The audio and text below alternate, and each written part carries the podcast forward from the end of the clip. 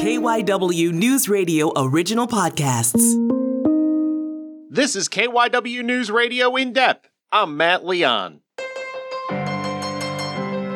U.S. immigration system has a lot of serious problems. While immigration was a constant focus during the Trump administration and the rhetoric particularly toxic during those four years, many of the problems predate that administration and for the most part they still exist today. We wanted to learn about these problems, what they are, and most importantly, how can the country start to address them. So we caught up with Sarah Paoletti. She is a practice professor of law and director of the Transnational National Legal Clinic at the University of Pennsylvania Carey Law School. So, first, to just kind of set the table, as it stands right now, what is the state of the U.S. immigration system? I would say the state of the U.S. immigration system is currently very much what it was when the Biden administration took office, unfortunately. Um, we have seen very little move to restore a humanitarian approach to our treatment of asylum seekers and other people arriving at the southern border. We've seen a perpetuation of the use of what are called Title 42 expulsions, which are sort of using a provision of the law that allows for determination that there's a public health reason to expel people from the border despite statements from public health officials uh, and public health experts that it's unnecessary. We have seen a continuation of and resumption of, after a brief suspension of, a resumption of the Remain in Mexico program. We are continuing to see detention across the country. And while some detention centers have closed, new detention centers are opening. And so, with that, we see ongoing family separation, not quite at the same degree and in the dramatic level that we saw under the Trump administration. But anytime you detain somebody, that person has family members, and that's resulting in family separation. It restricts access to legal services and the ability to actually pursue any claims for relief. We've seen very little movement despite what's going on in Congress now and, and debates going on in Congress now about an expanded program for legalization. We have huge backlogs in the immigration courts. We have huge backlogs in the asylum office. We have huge backlogs throughout uh, the immigration system for people who are waiting in line. Um, for those who have a line to get into, um, they are still waiting uh, an extraordinarily long time in those lines. That's where we are the previous the Trump administration did not mince words when it came to their immigration policy. They worked hard to prevent as many people as they could from from coming in. Uh, prior to the Trump administration, was our immigration system in a was it still messy and problematic? And the four years of Donald Trump's presidency accelerated and enhanced that? Because it seems to me, as a layman who isn't exceptionally smart on these matters, that this is something people have been complaining about and been trying to fix for almost as long as I've been alive. That's absolutely right. Um, and I think a really important thing to point out, right? And what was different under Trump was that we saw explicit use of race and xenophobia in the language used to justify the actions, and a cruelty in the rhetoric and a cruelty in the execution of the policies that went beyond what we had seen, and a seemingly weekly barrage of executive memos and presidential proclamations aimed at making the system harder, crueler, right? Uh, for for those involved in it, and right, starting with the Muslim ban, but but it went beyond that. But family detention was sort of accelerated under the Obama administration in 2014 when we saw what the, the Obama administration viewed was uh, a rise in arriving families and children at the southern border. Um, and I think they saw family detention as a form of deterrence. Um, it didn't work, but that really laid the groundwork for what later became the really horrific images of family separation that we saw under the Trump administration.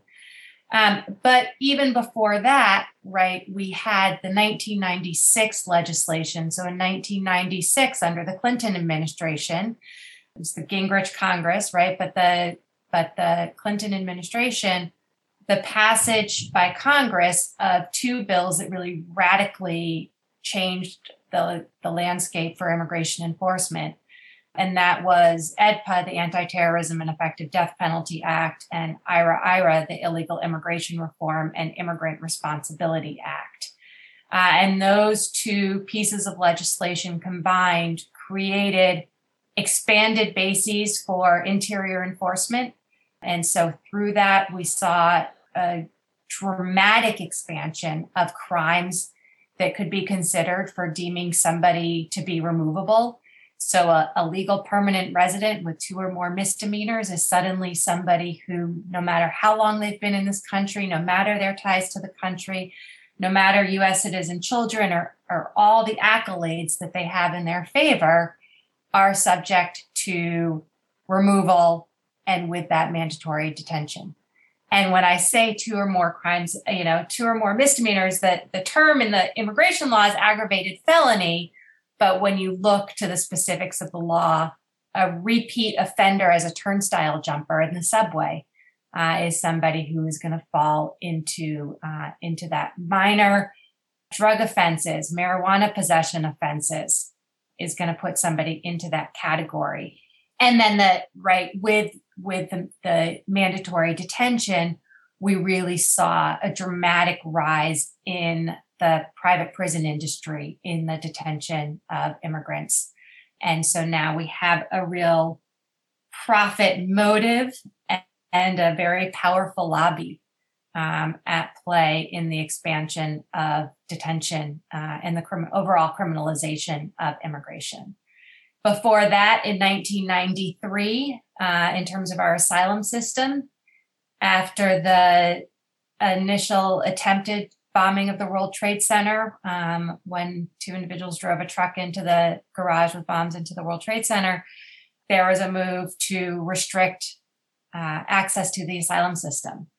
And so we have a one year filing deadline for people applying. You have to apply for asylum within one year of arriving in the United States, which creates real barriers for people who arrive with signi- having experienced significant trauma few ties to the community, access to legal services, knowledge of the system, um, who are excluded from a very fundamental protection that is afforded under international law and our obligations under international uh, the International Refugee Convention. And then we decided that we wouldn't allow individuals seeking asylum to apply for work authorization until they had waited 180 days. So they finally file for asylum and they're stuck here without the ability to work lawfully and sort of forcing them into an illegal economy um, because they have to support themselves and their families. Um, the situation of backlogs was bad. It had gotten better. And with the increased enforcement efforts and the removal of, things like sort of the ability of immigration judges to grant administrative closure or to terminate cases where there are other avenues of relief outside of outside of the immigration court has resulted in a backlog that is is uh, at least unprecedented in my days of practice. And so in Philadelphia, we're seeing court schedule cases out two years from now. In the asylum office, they flipped the order of processing cases. So individuals who filed for asylum in 2017, 2016 are still waiting for an interview. And that's one of the one of the things is you'll hear a lot of people make arguments I'm not against immigration. I just think people should come to this country lawfully and legally. But it's kind of like what are the next 10 words to that sentence because chances are if you're leaving one country to come to another, yes, there are circumstances where you're you know you're in a place where you have a job potential and you can afford to wait and whenever it comes it comes a lot of these places you're dealing with drug cartels or you're dealing with civil war or things that we can't get our heads around uh if, you know in this country because it it's just words on a newspaper or, or something like that. Uh, one of the big problems is the the legal and quote unquote correct ways are so backlogged it, it almost makes it irrelevant no? Right. I think that's right. I mean i think the first thing so there are a couple of things that you highlight. One is few people leave their country if they don't have to right? Few people are going to get up and leave their home their family their community their language their culture. Yes this is a great country but it's it, it's not their it, it wasn't their home to start off with. And few people leave their home unless they really feel like they have no other choice to provide for themselves and their families. And the problem is is that the asylum system itself is a very narrowly defined system of relief and so it's only available to individuals who can prove that they have a well-founded fear of persecution on account of one of five protected grounds so they have to prove not only that they face persecution, but that that persecution is because of their race, religion, membership in a particular social group, nationality.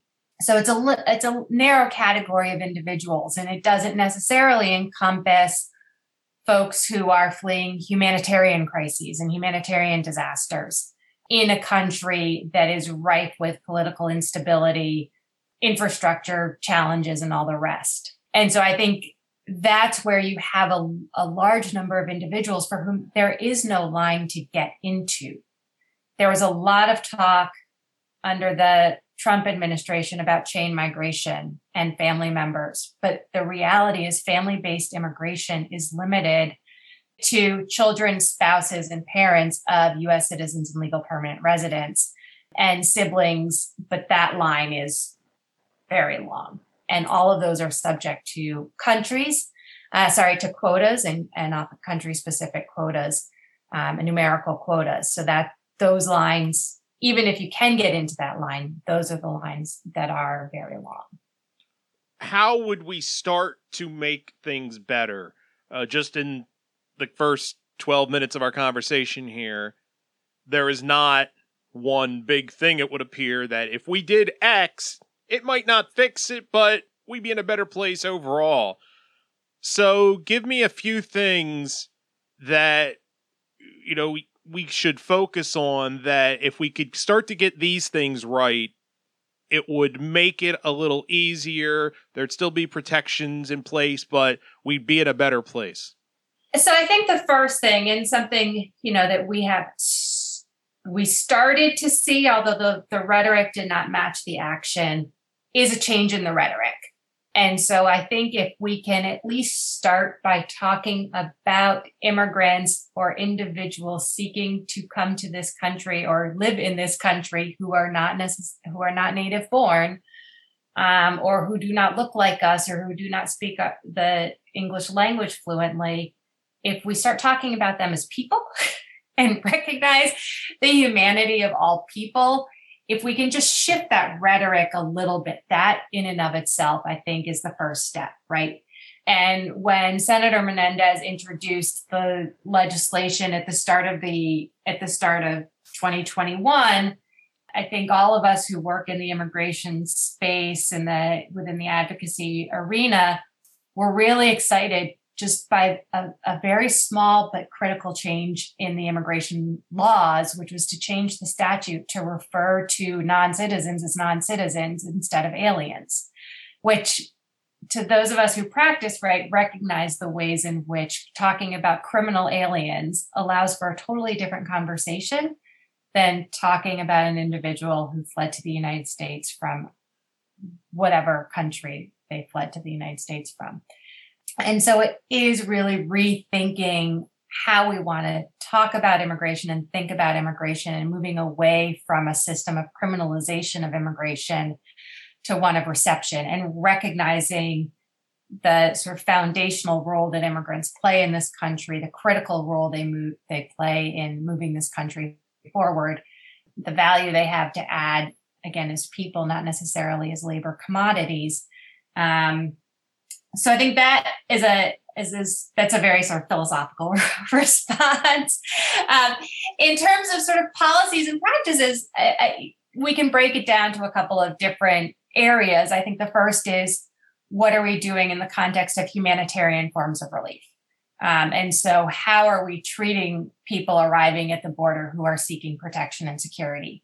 Um, and at the administrative level, the administration can decide to end Title 42 expulsions and can end the Remain in Mexico program and allow people to come into the United States and apply for asylum, right? Go through the process.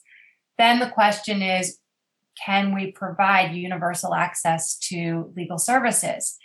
It often astounds colleagues of mine who are criminal defense attorneys or other attorneys or other people um, who aren't even attorneys when I tell them that I have a client who has been in detention for almost four years in immigrant detention, but it is a county jail for crimes for which the criminal justice system sentenced him to an aggregate of six months and a year of probation.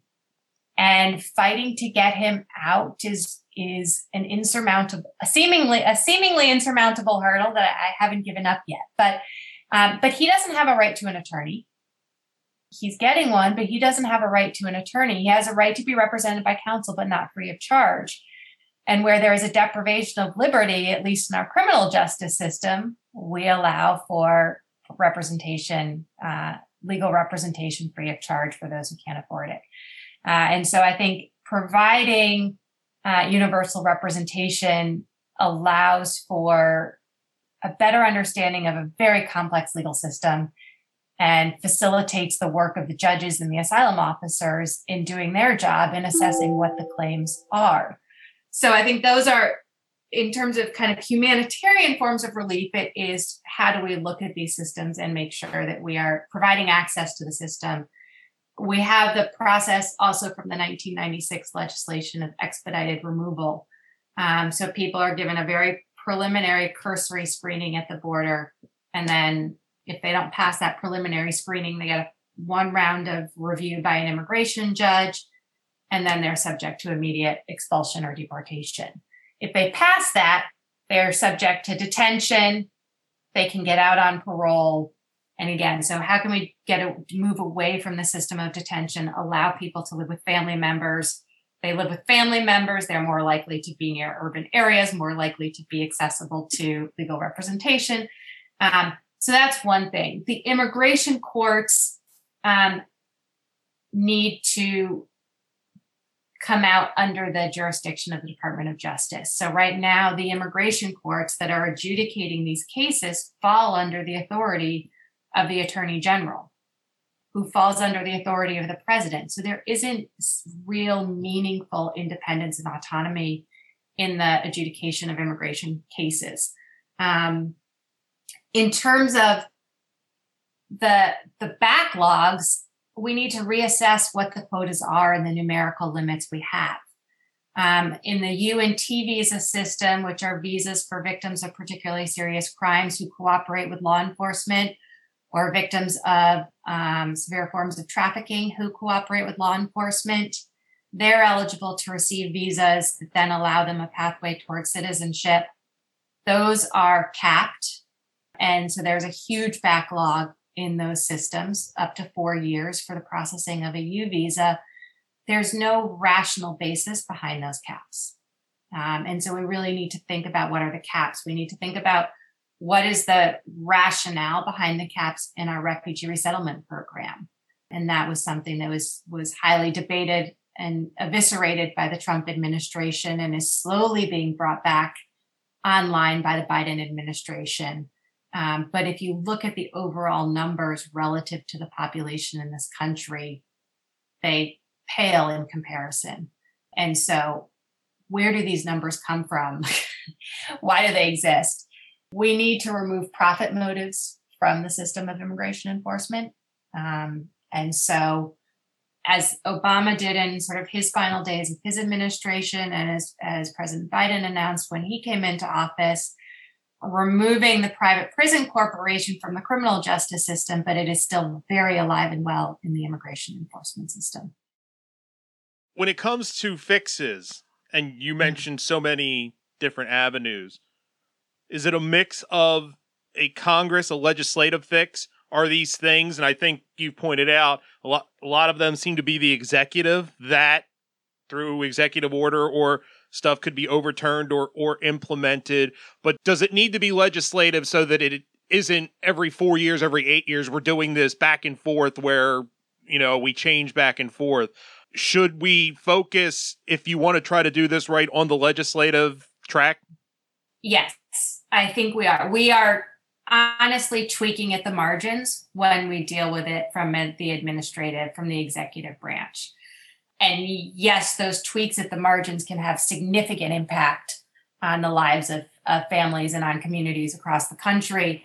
But ultimately, yes, much of this, the reason why the executive branch has been acting is because Congress has failed. Um, and Congress has been failing since you know 2003 we almost had comprehensive immigration reform. 2008 we had a bipartisan proposal for comprehensive immigration reform. We had a bipartisan proposal and bipartisan support for the dream act which was the precursor to daca deferred action for childhood arrivals right? So um, it is when congress has failed to act that the executive branch has stepped in many of these provisions that we're seeing executed at the border and the detention of immigrants that is in the legislation right? There is a there is a legislative basis for some of what is being done um, in terms of sort of the crueler and harsher policies. And then the question is what is the discretion that the executive branch has in executing those laws? And so the debate around prosecutorial discretion which is very foundational to any system of enforcement um, is the decision what gets enforced and what doesn't. How does how do we enforce this? How do we prioritize make it priorities among our enforcement efforts? That rests with the executive. But who even gets brought into that system in the first place is part of the legislation. And so I, I think who gets in who gets through a lot of that is grounded in the legislation. And so I think, particularly looking at the 1996 legislation, looking at issues of some of the numerical caps, those aren't all administrative executive branch decisions. Some of those are congressional as well. We have seen immigration the last few years be used in election cycles as a, a something to gin up the base specifically on the Republican side isn't this something and we always should have been looking at this but we this needs to be something that's looked at outside of the political because we are an older country. Uh, if you just want to look at it purely from a statistical and you mentioned all the, the humanity and, and what people from other countries bring in terms of culture and all that but if you just want to look purely at the numbers and purely statistical older country people having fewer kids guess what folks that catches up to you as a country eventually. And you know how you you you complement that and stay at the levels where everything works like you kind of want it to work is with immigration. How much of a disservice are we doing to ourselves in the big picture by treating immigration this way? A huge disservice. A huge disservice. I think we have allowed ourselves to hyper politicize immigration. It it has always been a political issue. I mean, I, I will say it is it has never not been political, but it has never been so political. And I think you know part of it is we are in a hyper politicized environment. The notion of a bipartisan proposal with some of the more conservative members of the Senate, honestly, in 2008, coming forward and putting their names as sponsors of the of the proposed legislation. That was a heavily negotiated piece of legislation with lots of compromises made on both sides, but a recognition of, again, as you pointed out, sort of what was good for this country. What was good for this country while also staying true to what we espouse as our values. Um, and so I think that we need to find our way back to that. I think you're absolutely right. The country is getting older.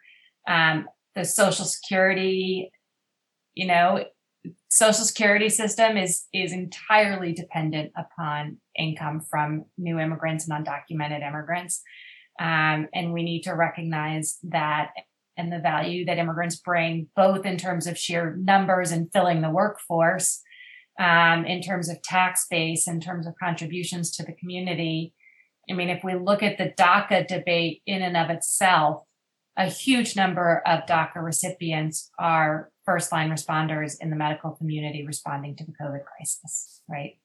They are essential workers um, and they are essential members of the community. And, and as you pointed out, right, the numbers bear out that we need immigration for this country to flourish. All that being said, what is your confidence level that we will see serious people addressing this seriously within the next five, ten years? I confess I have always been the resident skeptic on comprehensive immigration reform because it is such a tangled web um, and it implicates so many aspects of, of life um, and of law, right? Um, but hopefully we will come to the point where we realize we one we don't really have a choice we've got to figure this out that the system that we currently have is not sustainable it is inhumane and and if we want to espouse family values then we need to look at what's happening to families in the context of immigration enforcement or denial of entry of people um, based on immigration status. And so we do need to look at this seriously. We need to come together and figure out how to move forward and get past the fear. I think among the democrats there is a fear of being labeled pro-immigrant and and the voices on the anti-immigrant side are very loud and very organized uh, and we need to find our way past that noise that's it for this episode of KYW News Radio In Depth. You can listen to the podcast free anytime on the Odyssey app, and you can find it wherever you listen to your favorite shows. I'm Matt Leon, and we'll have another episode out soon.